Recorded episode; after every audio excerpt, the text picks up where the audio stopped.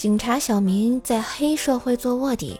一天，他给上级领导打电话：“长官，你快点把我调回去吧，我做卧底都做到老二了，我怕哪天老大挂了，我就是老大了呀。”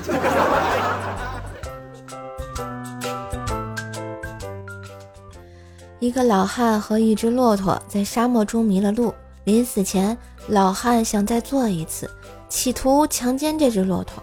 由于骆驼反抗，老汉就放弃了。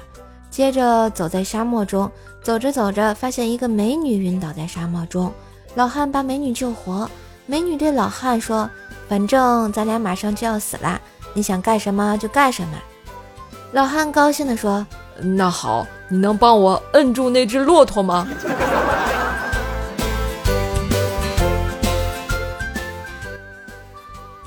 学校组织体验生活，我跟闺蜜拿着编好的手串摆摊儿，她在很热情的叫卖着。